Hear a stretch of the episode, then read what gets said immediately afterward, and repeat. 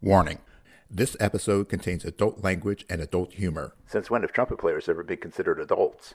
If you are easily offended by these types of conversations, consider switching to the oboe. Welcome to the Trumpet Gurus Hang podcast. I'm your host, Jose Johnson. My guest for this episode is Aaron Washington. Aaron is a young man who has discovered a passion for the trumpet, jazz, and education.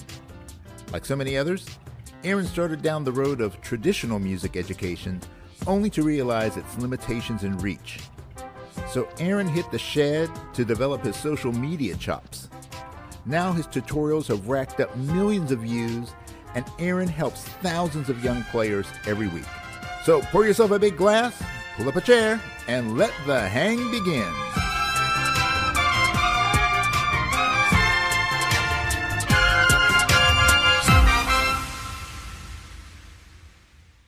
All right, welcome to this episode of the Trumpet Gurus Hang podcast. I am Jose Johnson, and I am joined for this episode by Mr. Aaron Washington. What's up, Aaron? Hey, Jose, thank you for having me on. Hey, man, thanks. Big fan of the show. Oh, thanks, thanks. I'm a big fan of your work too. Um, you know, it, not this is not not a slight in any way, shape, or form. You know, we, you know, I've been blessed enough on this this show to have some of the the most stellar names in in the trumpet world. You know, people like Wayne Bergeron, Jerry Hey, Gary Grant. You know, um, yes. and people may be going, uh, "Well, who's this Aaron dude?" Um, and so I right. want I want to yeah I want I want them to know you because I mean you um, you're doing some really phenomenal stuff and uh, I'm really, really impressed with with the work that you're doing in terms of uh, you know the, your your work as an educator and, and your your utilization of, of social media, and, and we want to I want to dive into that stuff, but uh, I mean you you've got a lot of stuff going on. So uh, for people who don't know you, what what are you going to tell them? You know who who is Aaron Washington? Oh man, um, and I'm just a regular schmegular trumpet player. Like it, you're right in saying that because I feel like, man, all these guys were on this show, and like, man, who am I? So, but I appreciate you bringing me on, and um, but but who who who am I? I'm a I'm a I'm a, a guy from the south suburbs of Chicago, uh, living with a single mother.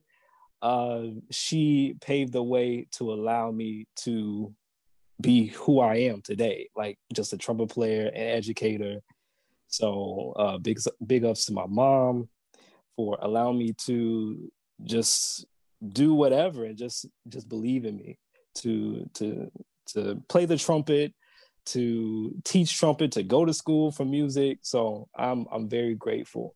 And and um but my my philosophy is just like teaching. Teaching is my bag. Like uh, that's just a gift I think God just has given me, and I, I just wanted to give it to as many people as possible because um, information changes situations, yeah. and it has changed situations for me in um, so many ways. So I just want to share that love of just spreading information and, and making sure people know what to do, how to do it, and everything in between. So yeah, well, that you know that that's really important because, um, you know, is we we look at at our, our trumpet heroes. You know, um, a lot of them are just you know they're phenomenal. You know, the things they can do on the, on the horn, their the the creativity, but with a lot of people, you, you you ask them like, well, how do you do what you do, and they can't tell you. You know, it, it's just uh, exactly. You know, they haven't figured out how to do it, or you know, maybe they are you know aware of, of what they're doing, but um, their communication skills aren't the greatest. Um, so, being a teacher, uh, I've been a teacher pretty much all of my life in various uh, various aspects, and to me, that's the most gratifying thing is to be able to uh, take something and share it with someone, and then watch them gather that information, process it, and then be able to take it and move forward uh, and make their life a little bit better. So, you know, um, what got you started with your love for teaching? Um, I was just thinking back to it all started just being really lazy. believe it or not. Um, yeah, gotcha. And um, in high school, I I hated marching band. I, I, mean, I did not like marching band at all. So what did I do? Uh, I auditioned to be a drum major.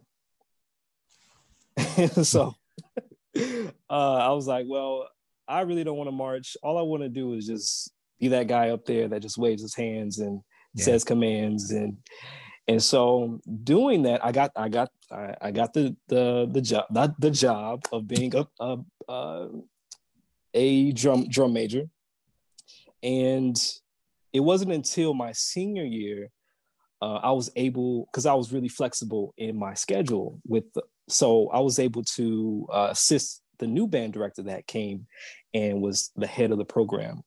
And she really saw my capability of just being a leader and being a teacher because I would lead, uh, I would lead the, um, I would assist her in the the the other bands like the freshman band and the sophomore band, and uh, lead their groups. And she was like, "Hey, you should probably go to school for teaching. You're you're pretty good at at this."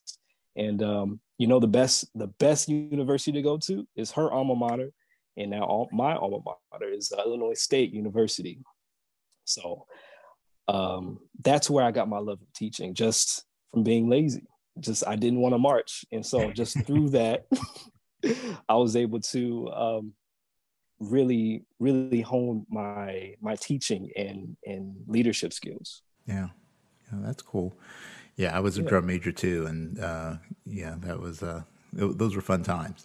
Yeah, but uh, Where's you said your mom? Uh, your mom raised you single mom. Uh, yeah, yeah. Was she into music, or was she a musician herself?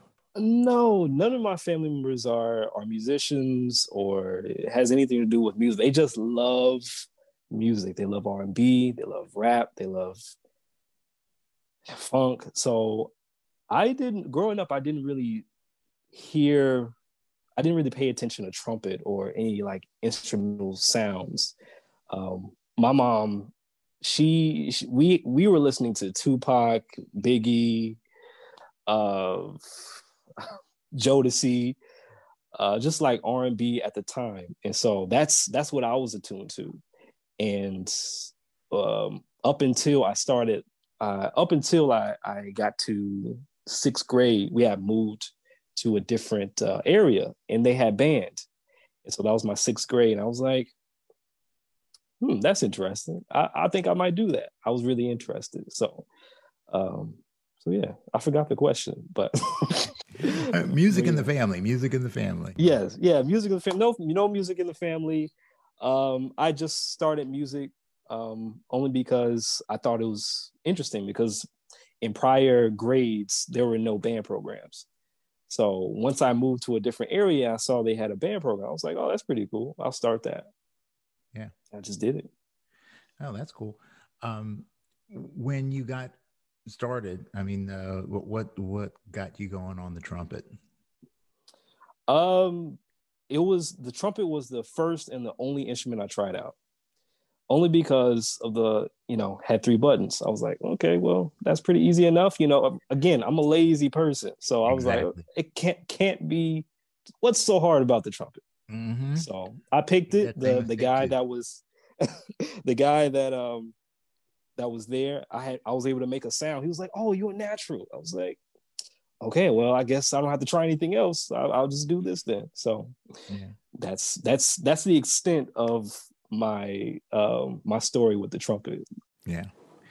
Well, you know, and that's that's part of the the beauty of what I'm trying to accomplish with this podcast is you know introducing yeah. people to all kinds of uh, different people and different perspectives, and you know, for years I thought that I was weird because the reason I picked the trumpet was because it only had three keys. You know. I, you know, it, it, was that laziness, and it's really right. refreshing to find out that there are other people that made that same stupid decision. um, right. But you know, it, it's it's seeing that. Um, you know that we're we're not as as uh, different as people want to think. You know, other people are, are you know different. You know, whether it's uh, you know, because of geography or or race or religion or anything like that. You know, our, our, brains all tend to work the same way. So mm-hmm. uh, I think a lot of people were going to relate to that story and a lot of the other stuff that you're going to say. I mean, especially like, uh, you know, like I grew up in a family where my my father was uh, he when he was younger was a professional musician. He was a minister when I was born. Um, so I had music in my life, you know, from from the from the get go. Uh, you know, and other people you talk to that you know their their parents are musicians or they encourage them and you know all that sort of stuff. But you know, there are a lot of people that it wasn't, and it was just something they kind of stumbled on. Uh, and I think that, that the ability to relate to situations like that, you know, if you're somebody sitting in a in a house in the middle of uh, you know Iowa or something like that, and it's like, well, I don't have anybody in my family that's a great musician or, you know, all that right. sort of stuff. But but, but then you know you can speak to them uh, on a level that uh, other people can't. So, you know, I think that that's a that's a really cool part of what you do is speaking to people and kind of reaching them where they're at. So exactly. Let's let's move into um, like what you're doing with with all of your social media stuff. I mean, you've got you're all over the place, man. You're you know you got YouTube, you've got uh, Instagram, TikTok. Uh, yeah, I got it all. You got it all. Uh, I have it all, and um, you know I, I follow like probably everyone else follows Gary Vaynerchuk, and so yeah, he's he says get on all these platforms and figure out what they're about, and um, that was the goal because I didn't I wanted to know where my audience was and how they how they looked at social media, how they use social media. And um and yeah, so I I made it a point to really study each and every platform. So even before YouTube, I spent the summer like it was 2016. So I was just about to go to grad school and um, I had I had already gone to uh, this conference called um, led by a CD Baby. It was the ver- first ever conference they had. It was in Chicago, and so uh, that was that was like October of 2015, and um, they they said a lot about marketing. So you really had to get your marketing chops up because at the time my focus wasn't teaching. My focus was I want to play. So that was more of a, a musician conference. And so I prepared myself up until graduation to I had my website together, I had my EPK together, I had I had my bio together and all that. And so the next piece was how am I going to let people know that I exist? So I was studying YouTube for the entire summer. When I graduated up until um, I I got to got to grad school, and I I studied I studied all the ins and outs of YouTube, how to make a thumbnail, uh, keywords, you know, descriptions, titles, all that. What makes a good video? And I, I spent all that time and I produced my first video uh, September of 2016 and uh, at first it didn't really do any do much like on youtube because youtube is is very finicky that way. Like it takes a long time to grow um, because it, it, deals with keyword search and and uh, seo and seo is search engine optimization. So but that same video that i put on facebook that really blew up to like 12000 views in like like a, a day or so and I was like, what? like why why is this blowing up so much? And yeah. and then also YouTube was um like at the time it was just like 10 views at the time. Um, but those two platforms work differently. And I had to figure out why those platforms work differently. So yeah, well that's you know we're in this this new environment, and especially now COVID has has just completely uh, started to change the landscape of how we do things. And as, as more things go virtual, uh, whether it be uh, you know virtual performances, you know there there are a lot of people that are doing that. Uh, um, actually, like uh, my my friend, uh, former guest on my show, Mr. Danny Falcone from Santa Fe and the Fat City Horns. Santa Fe's band is you know if you don't know Santa Fe and the Fat City Horns, you need to check it out because that's a mm bad horn playing in that group.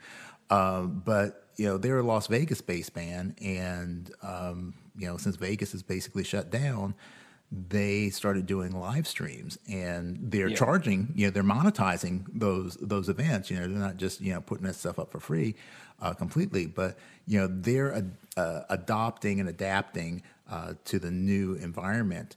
And I think a lot of people, um, old cats like me, uh, sometimes struggle to keep up with the changes in technology, and we sometimes look at technology as being uh, the enemy instead of figuring out how to utilize it uh, to better suit what we're doing. And especially if you're if you're producing content whether it be uh, you know musical content or educational content or you know I do a lot of uh, you know motivational and mindset content you know things like that uh, social media is the way to get it out there. So, um, you know, where where did you go to? What, what were some of the the resources that you used to get you into this, or was it was was it just like I have I'm just diving in the deep end and figuring it out as I go along?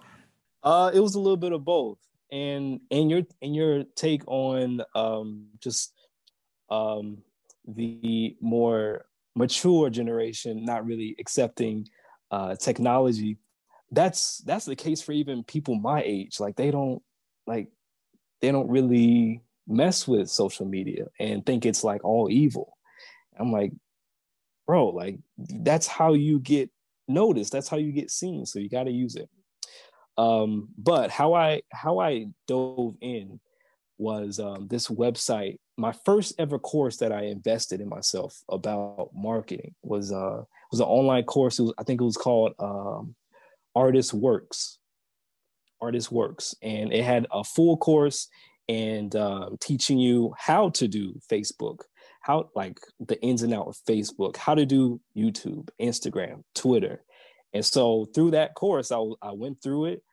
Uh, they gave me all the information I needed, like the how to create my cover page, how to put my bio, how to how to write my bio in each of these things. So that was the first ever course I I went through uh, to really learn about social media. And then after that, I just I just took off of um, of just like diving deeper into okay, who can I learn from that's teaching YouTube? And those people were um, Sunny Lenarduzzi. Uh, that was uh, Amy Schmittauer. Now her name is Amy Landino. She got married recently. Um, Roberto Blake.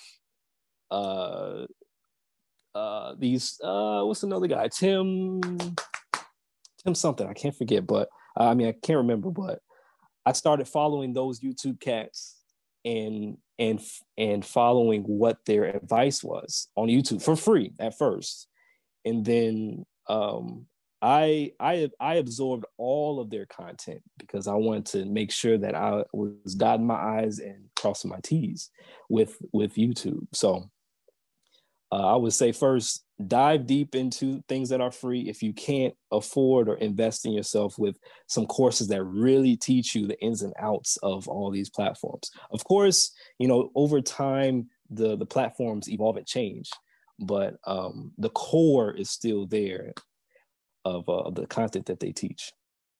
Well, you know, and it's kind of interesting because um, when you think about it from the perspective of a jazz musician, um, you know, what what do all great jazz musicians tell you that you should do to become a great jazz musician? You know, listen Exactly. to people, Listen you know, to the greats. listen to the greats, see what they're doing. You know, uh, you know how how does Absorb it. yeah how does Freddie approach a two five? How does Woody approach a two five? Right, and then you, you, you transcribe it, or, and I, I love the uh, saying that uh, Clark Terry has, which is uh, imitate, assimilate, innovate. Yeah, so you just Yep. you, just do what they do. Then when it becomes part of you, and you can do it naturally, then you can start to add your own unique flavor to it.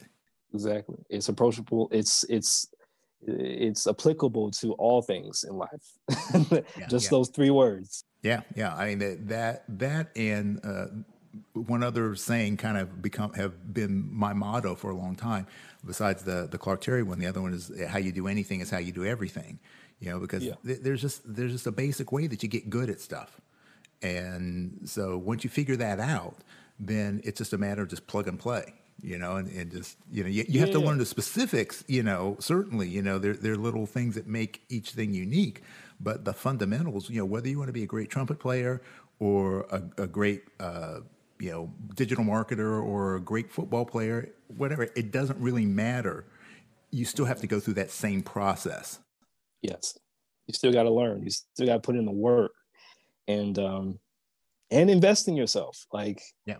Um, what, what allowed me to, uh, go further than I ever thought I could. I never thought I would get anywhere close to the following that I have now, even on TikTok. But um, investing yourself and and taking the time to really study is extremely important for your for anyone's success. So uh, whatever you have to do to get that bread to to learn it doesn't matter who who didn't teach it to you. It's your responsibility. I made it my responsibility to learn more about marketing learn more about sales learn more about who is my um, audience avatar. Who am i who am i trying to uh, get their attention? Like who am i trying to get yeah. And um so yeah definitely. Yeah and, and research. Yeah and then again i mean just like you know you to pull a musical analogy it's like you, know, you got to know your audience you know? Um, you know if, if you're if you're going into a, a, a r&b club you're not going to you know try and play the hindemith and expect to get a good, you know, good response, right. you know, and so, you know, you got to know who, who you're speaking to and, and be able to speak their language. Uh, and, and just so, you know, for, for people who, who maybe don't know, um, so here, here are some stats uh, for Mr. Aaron Washington on his YouTube channel alone. So as of today, uh, 31.9 thousand subscribers, 1.94 million lifetime views, uh, in the last 30 days, you had 74.7 thousand views. Uh, oh, wow. So, you know, so if if you're thinking about this, right? If, if you're someone, if you're an educator, or you know, if you're uh, trying to get your material, your content out, you know, it's numbers because you know those all those numbers represent a person yeah. who's heard what you have to offer.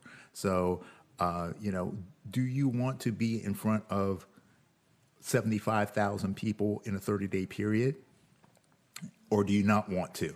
So, uh, yeah, and, and, unless you're on tour with a major act, which nobody's on tour with a major act right now, yeah. uh, you know, you're not reaching that number of people. So, this is a way of getting what you have to say, either through your voice or through the voice of your horn. This is a way of getting people out there. So, I think that uh, you know, this is something that if you're if you're serious about what you're doing, this is stuff you gotta start considering. Exactly. And and I would say like TikTok is probably the way to go. Like first there's YouTube, second is TikTok. Because um YouTube only because um Google is the largest search engine in the world. And Google owns YouTube. So what's the first place people go to search anything? They're on Google. They're on Google. So that's the first place you need to be. And um, even though I do more educational content, at first my focus wasn't that. Um, at first, I was just going to just be on YouTube to uh, play covers and and uh, really put my music out there. So there's, I mean, the strategy to do that is to do what most musicians hate doing, and that's cover songs. Yeah. And the reason why they should do that is because people are already searching for those pe- those players. They're already searching for those musicians. You just have to be the one that comes up. And they're like, "Oh, what's this?" So uh, that's one way to to really get into the system of YouTube. If you're not really an educator and you don't really want to teach, then cover songs and, or doing different arrangements of covers of popular musicians or musicians that are similar to your style. Pick like five musicians that are similar to your style, do cover songs of those musicians, and um, even be up on the the of pop culture. So what's happening in the news, what's happening in gaming, what's happening in uh, celebrity news, uh, and try to figure out how can I tailor my message to what's happening right now, and you will so you will show up in the search results of of Google or of YouTube, and uh, that's that's how you grow. That's how I grew.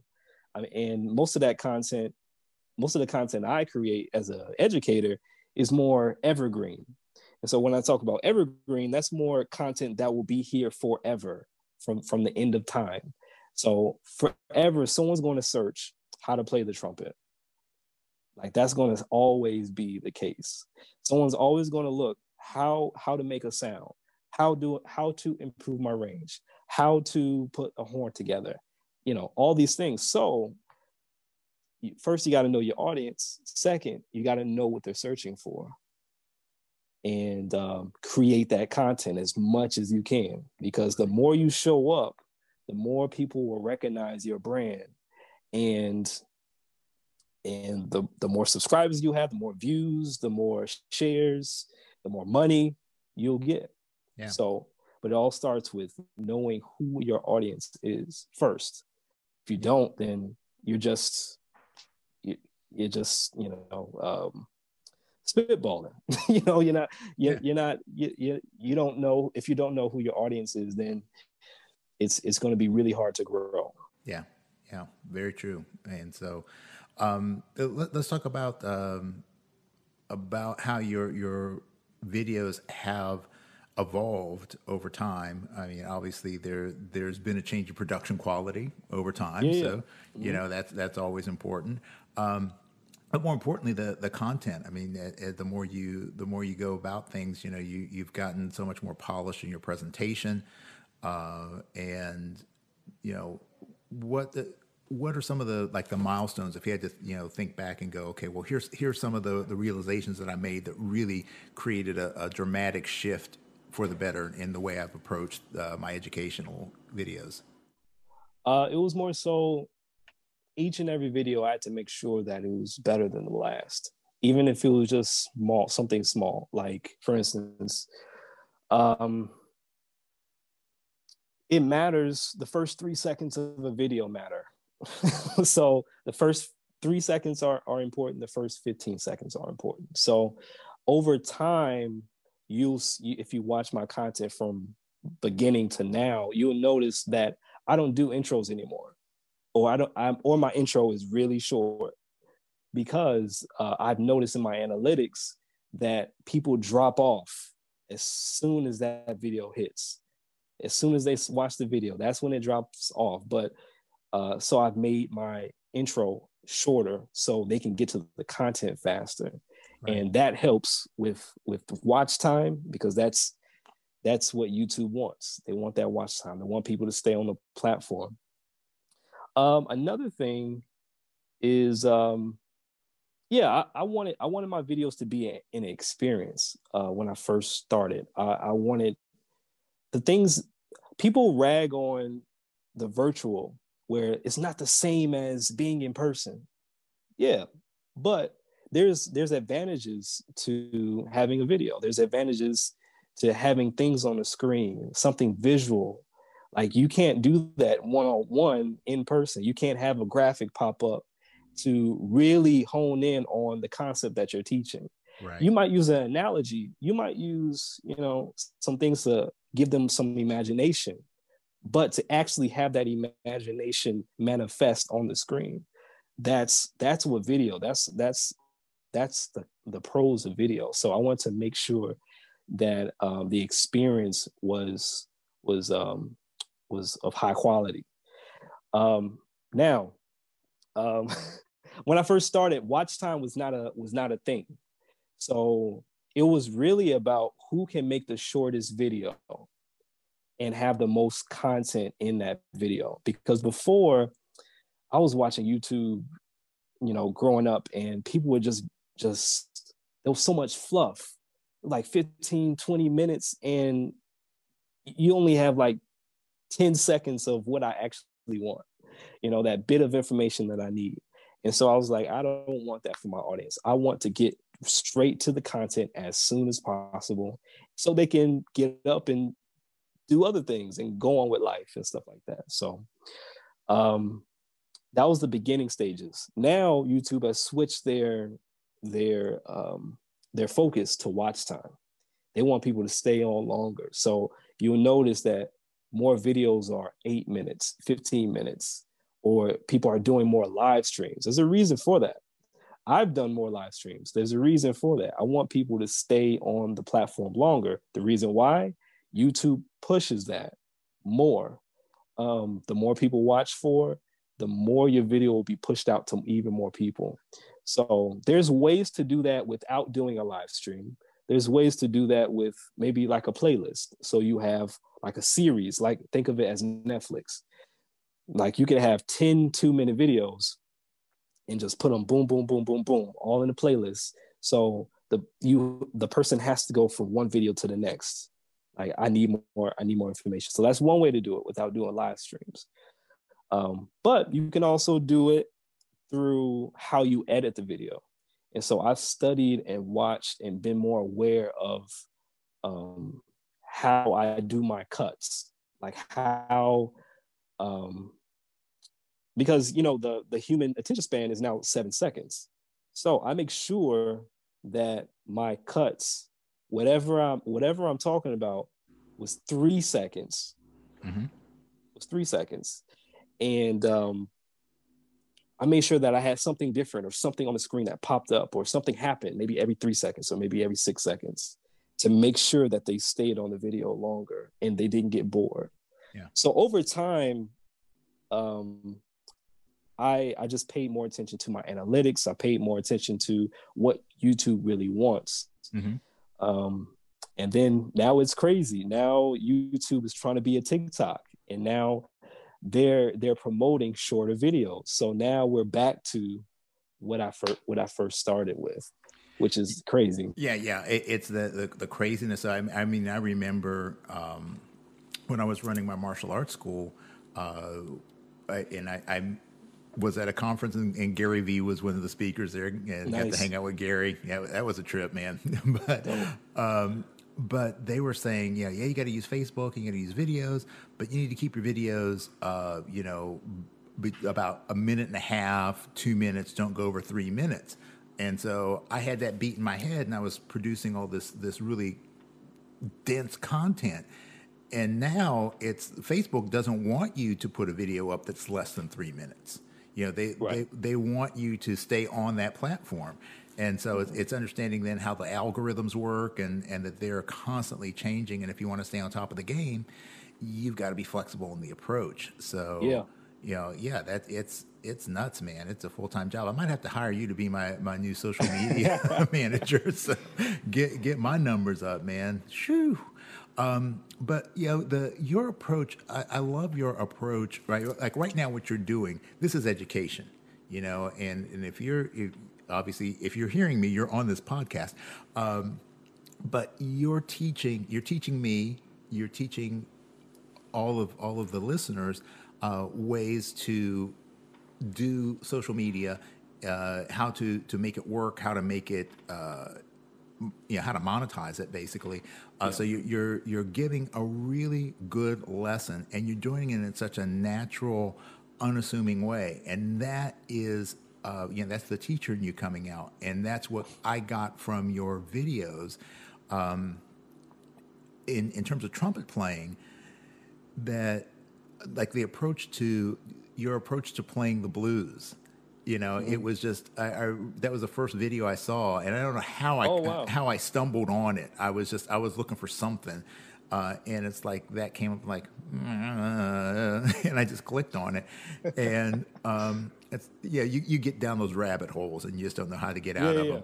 But I was like, wow, you know, this is such a really nice approach. It's not it's not heady you know, because you can you could really just you know talk over people's head, but it also wasn't talking down to people. It was just such a nice, easy progression that any trumpet player, whether they were you know in fifth grade or whether they're 50 years old and just trying to learn how to play the blues, that you gave them some really actionable stuff. uh, in a way that just completely made sense and was non intimidating. So, you know, how did your your approach to improvisation get formed, and then you know, how does your approach to teaching? Um, how, how have you seen that as being a, a benefit to other players? When you need mealtime inspiration, it's worth shopping Kroger, where you'll find over 30,000 mouthwatering choices that excite your inner foodie. And no matter what tasty choice you make, you'll enjoy our everyday low prices, plus extra ways to save, like digital coupons worth over $600 each week. You can also save up to $1 off per gallon at the pump with fuel points. More savings and more inspiring flavors make shopping Kroger worth it every time. Kroger, fresh for everyone. Fuel restrictions apply. Um, only because I I've developed that that way of teaching through my my education at Illinois State. They teach you uh, good pacing. Um, before my pacing was terrible. I was way too slow. I talked too slow. So and um, you know I was teaching kids, so you can't use big words. Like you can't like puff up your ego and use all these big words with these kids, and they don't understand what you're talking about. So they made us write scripts for um, for each and every lesson, and you had to follow the script from beginning to end, and you could not sway from the script um, until the the the master teacher said it was great, it was okay, and then you can use bullet points. But that's how I uh, developed my skill of just being able to talk where to speak and to teach where you're at. Um, and that took that took a lot of practice. Took took a lot of um, failures and really bad lessons uh, during my education. Um, but yeah, that's where I gained that skill. With improvisation, I was I didn't go to Illinois State isn't known for jazz. So most of the stuff that I've learned was from books or things that I've searched and then just like putting pieces together and taking the things I liked and taking the things I didn't didn't really particularly like. And one of the reasons why um, people are so afraid of improvisation is that uh, they're afraid of the theory. They're afraid of um, what's a two five one. What's what's all these scales? What's all these chords? So I decided not to go down that rabbit hole because that's a rabbit hole like trying to figure out what scale do i use? What what's the note choice i should i should make? What's the correct note or the correct scale should i should i play over this chord? My my thinking was like melody. Like can you make a simple melody out of a simple five note scale? And if you can start if you can do that then you can improvise. Anyone can improvise. And um it was like there's there's simple melodies everywhere around around us. There's jingles there's cartoon theme songs. So um just or there's the music in and of itself. You can take take the the melody from the the, the jazz lineage and just how can we improvise just using the melody and what it has to offer? Forget all the forget all the chords and and the the the crazy concepts that people try to teach. Let's try to imitate what the melody is doing and see how can how many variations can we make do that? So that's that's my approach now and i think it's it works um, for people that are are new to improvisation. Yeah. Well you know um, improvisation like you said it, that's that's a scary word for most people. Yeah. Um, and the, you know the truth of the matter is, you know, we're always improvising. Uh, you know, we, you know, maybe when you're reading reading down the chart, you're not improvising, but we're always improvising in life. I mean, we, the fact that yeah. we're having a conversation right now, conversation is improvisation. Exactly. You know? And when people say that that they're not creative, then you know, I, I, I I either have to laugh at them or I have to smack them upside the head. I can't decide which one. But it's the the, you set yourself up. You have this mindset that, that you can't do it, so therefore you're you're never going to be able to do it because right. you've already set up the mental barriers to it.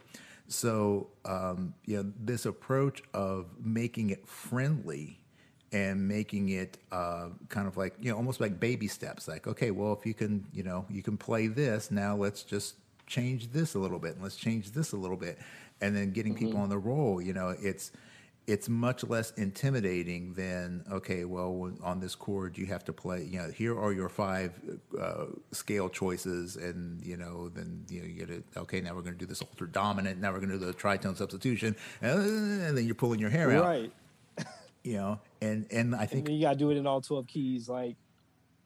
No. Yeah, yeah, and, and I think that that the thing that sometimes gets lost is the fact that you're trying to create a melody, and and yeah. people are are just trying to just spew out all of this music theory instead of how can I create a melody? You know, like yeah, I, mm-hmm. I can't remember who who I heard say this is like when you're improvising, you know, someone should be able to like whistle exactly. what you do. Yeah. You know, if they can't whistle or sing it or you know, you know, sticks in their head, then you're not really creating anything of of impact.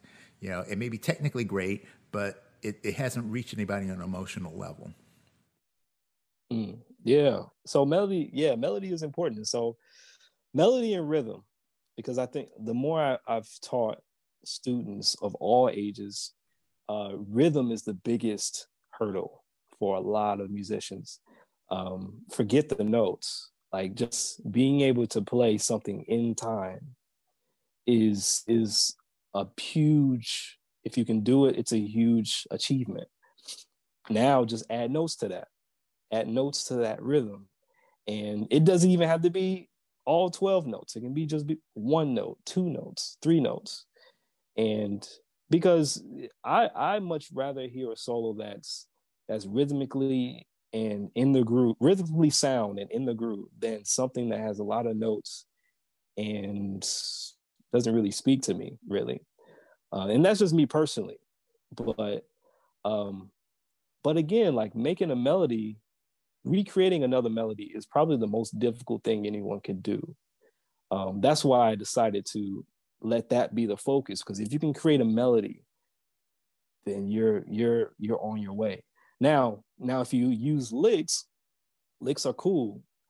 Um, that's a great way to to sound great right away like to use licks and, and just like plug them in and that's great and um, that's that's how I learned how to play. That's how a lot of people learn how to play. It's just like put this lick here, put that lick there, put, try to put them together, see if they they connect, and um, and you'll sound authentic a lot faster. But uh, I, I remember watching this uh, Miles Davis interview, and he said, uh, "Being original is is difficult. It's hard.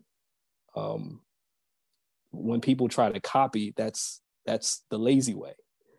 Because it takes a lot to try to come up with something original, come come up with something that's of your own.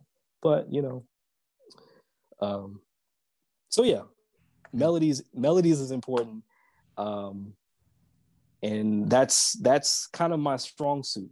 That's my strong suit. Now trying to play fast and and um, constant eighth. That's something I'm working on. That's that's my Achilles heel, and we need that. We still need that type of playing, but in the midst of that, we still need melody. So that's that's my approach. Yeah, that's cool. Yeah, that's uh, yeah, when, when uh, yeah, I go back again to my my previous existence uh, when I was uh, you know running martial arts school. Uh, that was one of the things I was taught to, to, teach to my students, and particularly the the ones that, that, were I was grooming to be teachers themselves, coaches themselves. Um, is that everybody learns differently, and everybody has uh, different things that will speak to them. So there mm-hmm. is no one right way. The right way to, to teach someone is the way that they understand. Yeah. And, and that's it. Uh, and that sometimes that was always um, a sticking point because uh, being, you know, the, the highest ranked teacher, you know, the master or whatever, um, know, they, you know, people were like, well, I only want to learn from Jose. And like, well, you know, I'm actually probably not the best person to teach you because, you know, there are other people that, you know, you may be able to connect with a little bit better. Uh, they're going to be able to explain things in a way, you know, if they're, if they're much younger, uh, you know, maybe one of my, my, you know, 20 year old uh, teachers, or you know, there's going to be able to work better with them, as opposed to, you know, for me, I'm going to be better working with someone who's closer to my age or a little bit older. So, you know, understanding how to speak to people uh, is so critical, and um, that I think sometimes we get caught up with, you know, like, well, I only want to study with uh, Bobby Shew, or I only want to study with Vinny DiMartino, or you know these. You know, you, you take like the the upper echelon of of teachers that are out there. Mm. It's like you know, well, you know, if it's not them, then I'm not going to be able to learn anything. Well, it's like no, you know, depending on where you are, there's something you're going to be able to learn, and, and I'm a firm believer that you can learn something from everybody. Yes. You know? So. Um, when you're when you're approaching that that content and you're you're putting that content out, uh, I I have to assume that as much love as you're getting, that you also get some haters. So uh, how do you deal with the haters when when you're you know you're just doing your thing? Believe it or not, like it's not really that many haters. Like I during like these four or five years that I've done it, the positive really like exponentially outweighs the negative. I with every with every negative, I get maybe a a hundred positive. So I would for those that are afraid of all the all the haters or or people that might say something about you, I would say don't worry about them because they're not you're not the people that you're you're that they're that you're reaching. Um, but how have I dealt with it? I've dealt with it in a few different ways. And I've dealt with it by uh, fire with fire sometimes.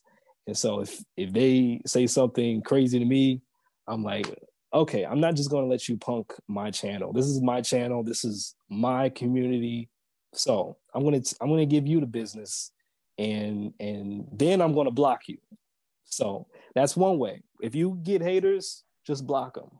You know, um, another way is to ignore them, like just block them. And and and if you see something that's not really encouraging or positive, or uh, it doesn't seem like they're trying to um, uh, give you critique in a, in a constructive manner, just just block them. Just just ignore them. Like that's that's the extent of what you need to do uh, when it comes to this thing. When I first started this um this the Black Trumpeter YouTube channel, I got a ton of uh people saying like, "Oh, you're racist." Like uh, because what about what if someone said the white trumpeter? That would that make them racist? How could you say how could you be that? There's or I would get the opposite where there's other um, black trumpeters or whatever. Like, you're not the only black trumpeter. Like, who are you? Like, so there's there's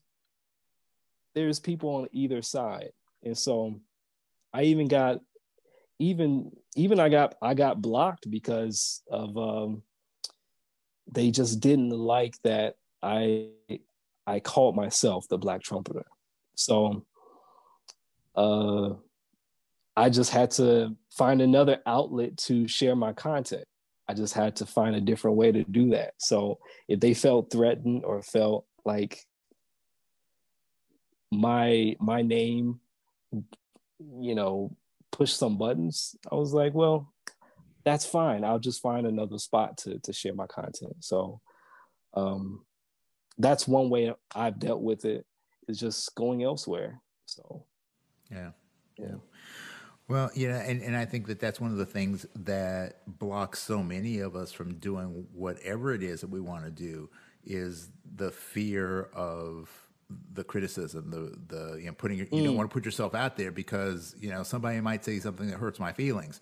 Uh, not you know I'm not going you know like saying like a snowflake sort of thing, but um, you know we really have a fear of uh, being seen as a failure, being uh, picked out as a you know I'm a phony, you know what, whatever it is, uh. you know. So there's there's all these different fears that exist in our minds that uh, you know our our defense mechanism is well instead of you know facing it or putting myself out there, then I'll just you know I'll just ignore it and I'll just won't do it because then if I don't do it, then nobody can critique me.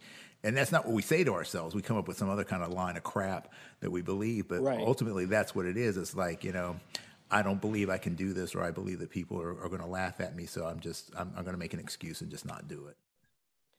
Uh, yeah. When you what you said about uh people uh thinking that you're a phony or whatever, I had I had to- I dealt with that a lot. And you would if you if people follow me, they'll see months go by and I haven't uploaded a thing. And most of that was because of imposter syndrome. Like, you know, uh, I didn't I felt like man, who am I? Like, who am I? I'm just, I'm not, I'm not Wayne Bergeron. I'm not, I'm not all these great trumpet players out here. I'm not Wynton Marsalis. So who am I? What what will make people listen to me? And so I I kind of switched my approach. And before answering your question about my approach to content, I made it a, a I made it um a commitment to make it okay to mess up. And I'm going to show you my mess ups. And I'm not going to apologize for it. You know, like if I miss a note, then that's just what happens. Same, I mean, I, I take that kind of same approach with performing. Um, but, you know, I, I'm not trying to make it seem like I'm Mr. Perfect like i i have bad days just like everybody else and so gary vee says it best where if you air out your own dirty laundry no one can no one can hold that against you. So that's that's the best way. Like uh, I feel like a lot of people don't put themselves out there because they're they are afraid of getting getting negative feedback or somebody finding something out about them or you know but it's 2020 if, if they can find it it's just a matter of time you know? Yeah. so you might as well you might as well put it out yourself and and say this is me and so be it Yeah. Well, you know, it, it's that whole thing of, um, like you're saying, you know, well, you're not Wynton, you're not Wayne. Uh, who am I? Um, but it, it goes back to that thing that that everybody will hear a message a little bit deep uh, differently, and that's actually that's a big part of this podcast. Is that you know the reason behind it is that a lot of people, if they went to an event like an ITG or you know they go to a concert or something like that, and there's a you know great trumpet player uh, there, they're afraid to go talk to them.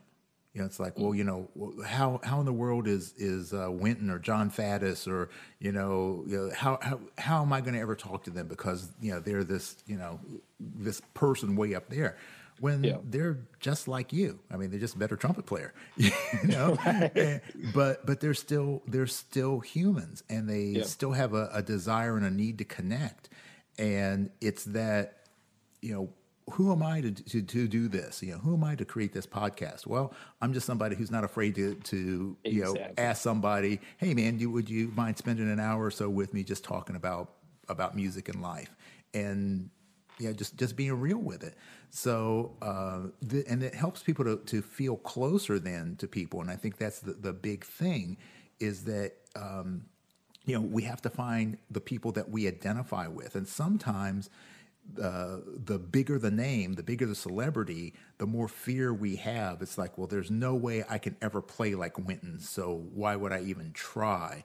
Uh, but you know, if they listen to you know to you or to me or to you know to you know their high school band director, or whatever, it's like, well, okay, well, yeah, they're they're better than me, but you know, I can I see the possibility. You know, I, I see how I might be able to to gain some skill, and I might be able to get closer to what they do, and then it becomes stepping stones, and and then you know you that gets you closer to where you where you ultimately could be. Yeah, for sure. Um, and and like you said before, it's like we we all have val- there's value in every any everyone. Like you can take things from everyone. So just knowing that you have something that we all have something that someone else doesn't have, and you know how to do it. So if you know how to do it, then that gives you value. Yeah. No matter how small or how big. And um, I, I have taught, I have coached some people in in into um, you know the social media thing, and I tell them all the time, like, just write out everything you know how to do, every small little thing that you know how to do, because whatever you, whatever that thing is, someone else has no idea how to do it.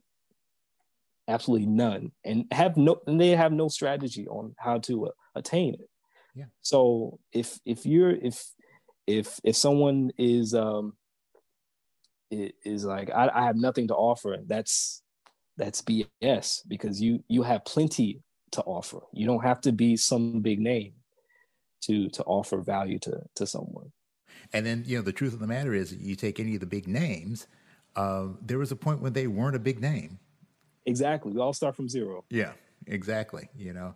Uh, so that i think is the, the most encouraging thing uh, but of course, me, I'm, I'm kind of weird, and, and I do like a challenge. I'm lazy. I, I, am this is a really weird dichotomy. It's like a, I'm right. really lazy, but that's why I push myself because I know if I don't push myself, I'm going to be really lazy. so right. I'm just I like I keep myself on the grind, and I, I, I keep challenging myself to learn something new and to and to push boundaries.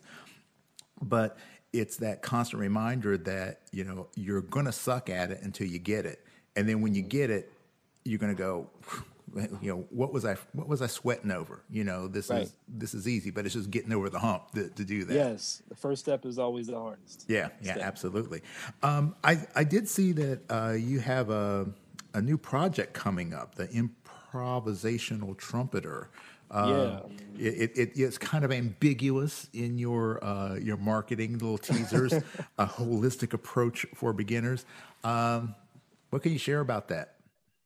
Um, it was just I I it stemmed from this group in on Facebook, um, the Jam of the Week group. And I would just scroll and just scroll and scroll and scroll and never see a trumpet player on there. Never. It's usually like a saxophone, guitar, keyboard, but never a trumpet player to, to put themselves out there and improvise, including myself, you know. But I I want to create this course to encourage more trumpeters to improvise. And um, when I say a holistic approach, um, that's just my approach that I've taken to try to balance all the things that we have to do as trumpet players and mix that with improvisation. Like, yes, we have to do long tones, we have to do flexibility, scales, articulation, all these things. But how can I fit improvisational concepts into all of all of those components as a trumpet player and as a daily uh, as a daily routine or method. Mm-hmm. Um, so that's that's my goal with this project is is to put put what I've been doing over this over the last maybe five five six years and and like open the world up to you don't have to you you don't have to just play from the Clarke book. You can take elements from what you're learning. Uh, if you're learning a tune, and let that be your technical exercise, or let let um, you playing your bass the bass notes to try to try to get the, your bearings of the tune. Let that be your long tone studies. You know, so just being creative in in that sense. Yeah. Um, and then another holistic approach is the mental game. Mentally, um, we as trumpet players, just as people in general, we self sabotage. Yeah. So it's just a matter of believing in yourself. And belief, I feel like, is the greatest superpower that anyone can have. If you believe that you can do something, you can do anything. So um, I wanted to put the mental and like a, a meditative thing in there to to really teach people to to just relax and and just say that you can do this. Whatever whatever it is that's in front of you you can do it and and get past it. So yeah. that's that's the overall approach. That's great. Yeah yeah yeah. Holistic is a big word in my in my world. Um yeah. and uh yeah uh the the way I explain it to people is it just I mean it just what it means it means it's the whole and you can't yeah. separate a part without it affecting the the entirety. So, uh, when we when we think about the holistic approach to, to trumpet playing, I mean, yeah, obviously it's it's your you know your ability to to play, your equipment is another thing that, that is a, a factor. But I think often the the thing that people lose sight of the fastest is the mental aspect. Yeah. Because you know you you can have all the technique in the world, you can have the best equipment in the world, you can have had the best teachers in the world, but you know if you've got a if you if you've got a disconnect up here if you've got a mental block if you if you're dealing with fears or anxieties or things like that then you're never going to be able to get the music out you know mm-hmm. uh, i actually taught a um, uh, a workshop a couple of times on mindfulness for musicians and that was the big takeaway that i tried to get people to understand is that music is a form of communication and that you know you're trying to get people to feel something so mm-hmm. you know feelings uh, feelings aren't rational. Feelings are, you know, that, that's our our emotion. So you got to get that rational portion of your brain out of the way, and you've just got to let the music come from your heart, and then let it come out the horn, and just do it real. I mean, just be real yeah. with it. And like you're saying, like if you make a mistake, you know, if you if you hit a hit a clam, you hit a clam. But right. you know, people nine times out of ten don't remember that if the performance was genuine. If they're, you yes. know, if they felt it, then you know, uh, you you listen. Like we have two of my favorite trumpet players, uh, Freddie and and Woody.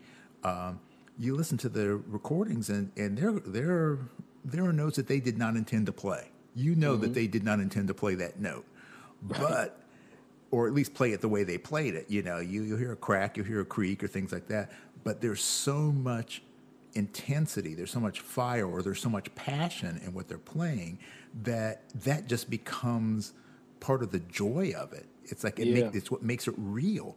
And mm-hmm. you know, if you're looking at it from an analytical standpoint, you're going, "Eh, well, that wasn't the that wasn't a pristine performance." But when you're looking at it as in its entirety, it's just it's phenomenal.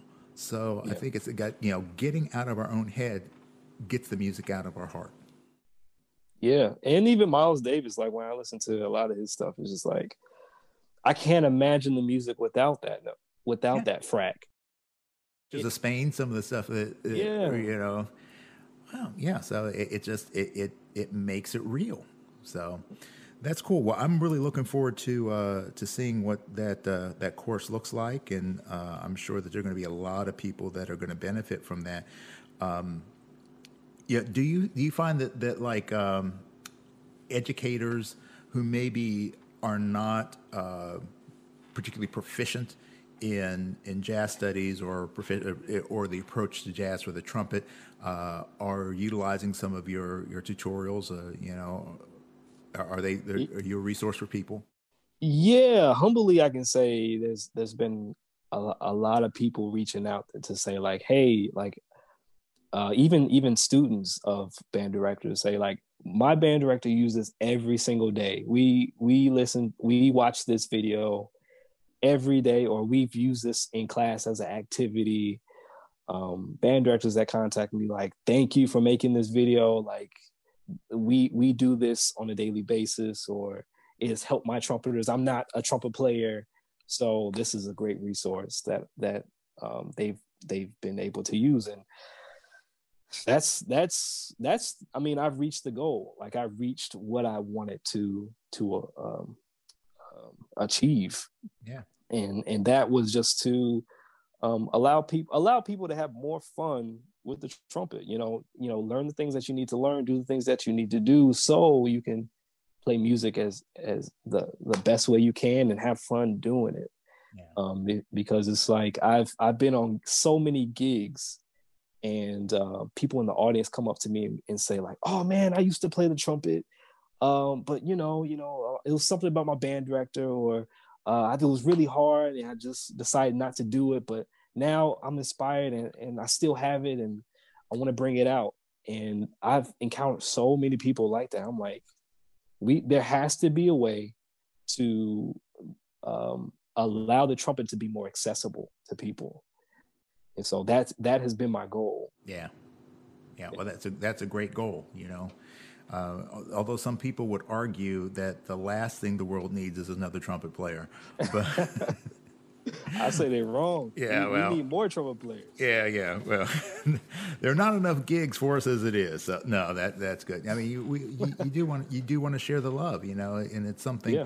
It's something that has been so influential, you know, and defining in your life and my life. You know, all the people that have been guests on this show. You know, that's why they're here. You know, they're trumpet players.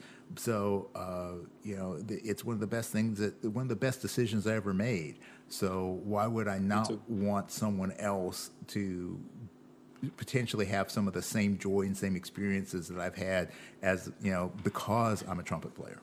Yeah, So feel the same way. uh, awesome. All right. Well, what we're going to do is we're going to switch gears here, and uh, the ending portion of our show uh, is a rapid fire round. This is brought to us by our good friends at Robinson's Remedies, Kenny Robinson. So if you your chops need a quick refresh, they're the guys to check out. So this is the officially named, renamed Robinson's Remedy Rapid Fire Round. So I'm going to ask you a series of questions. I want your quickest response and we're going to get started in five, four, three, two, one. Who's the biggest influence in your life that is not a trumpet player? Uh, Eric Thomas, E.T. the hip hop preacher. All right. Uh, what is your favorite book? Uh, the inner game of tennis. All right, that's a good book. What's the worst movie you've ever seen? Oh, um, the last Avatar. Yeah, that was pretty bad. uh, if you weren't a trumpet player, what would you want to be?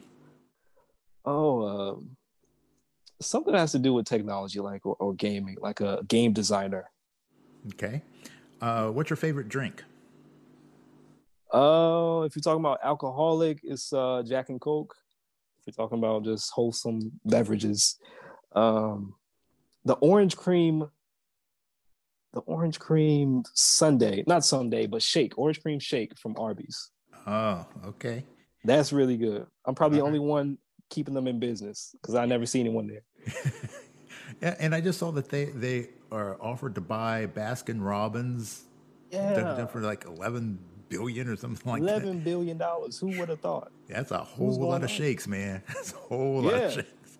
Eleven billion dollars worth. Yeah. All right. Uh, you could have a dinner party and invite any three living people. Any three people in the entire world can come to that party.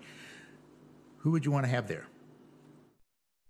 um, Jeff Bezos, Gary Vaynerchuk, and um, I'm blanking like the game designer that has created our favorite games in Nintendo, uh, like Super Mario Brothers, uh, Shamiro, oh Shishiro Hajuya. Ah, I'm messing up his name, but Uh, well, yeah, okay, we, we got that. Yeah, We got that. yeah, yeah, we got it. Okay, cool. Three All right.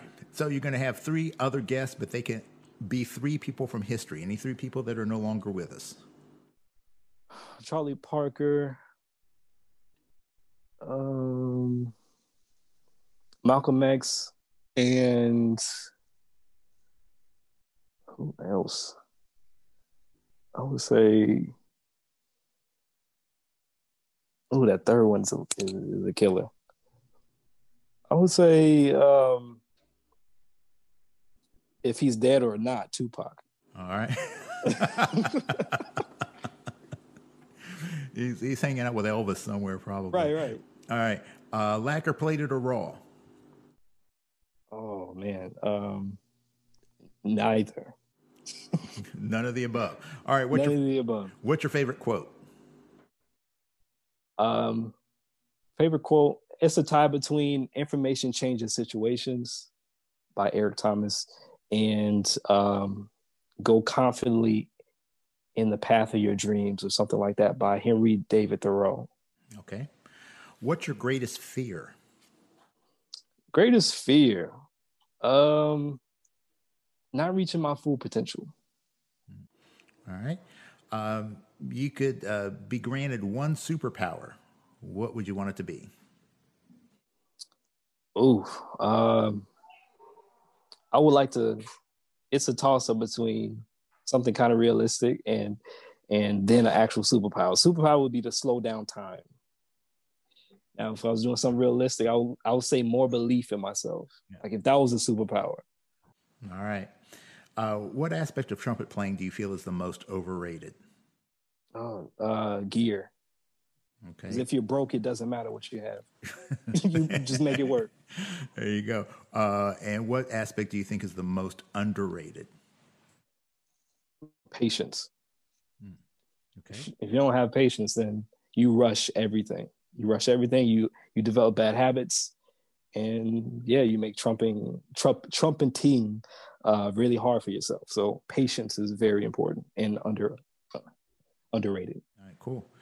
All right, uh, you are given the ability to go back in time and give yourself one piece of advice about music. What would it be? Oh, about music. I would say don't be afraid to ask for lessons. Okay. All right. And uh, while you're back there, you're going to give yourself one piece of advice about life. What would that be? It's all about life. Um, uh, you can do it. you can do anything, just like them Adam Sandler movies. That one dude that screams, "You can do it!" Do it. right. just having more belief, because again, if you if you have the belief that you can do it, then you can do anything. Yeah. All right. Good. And finally, what do you want your legacy to be?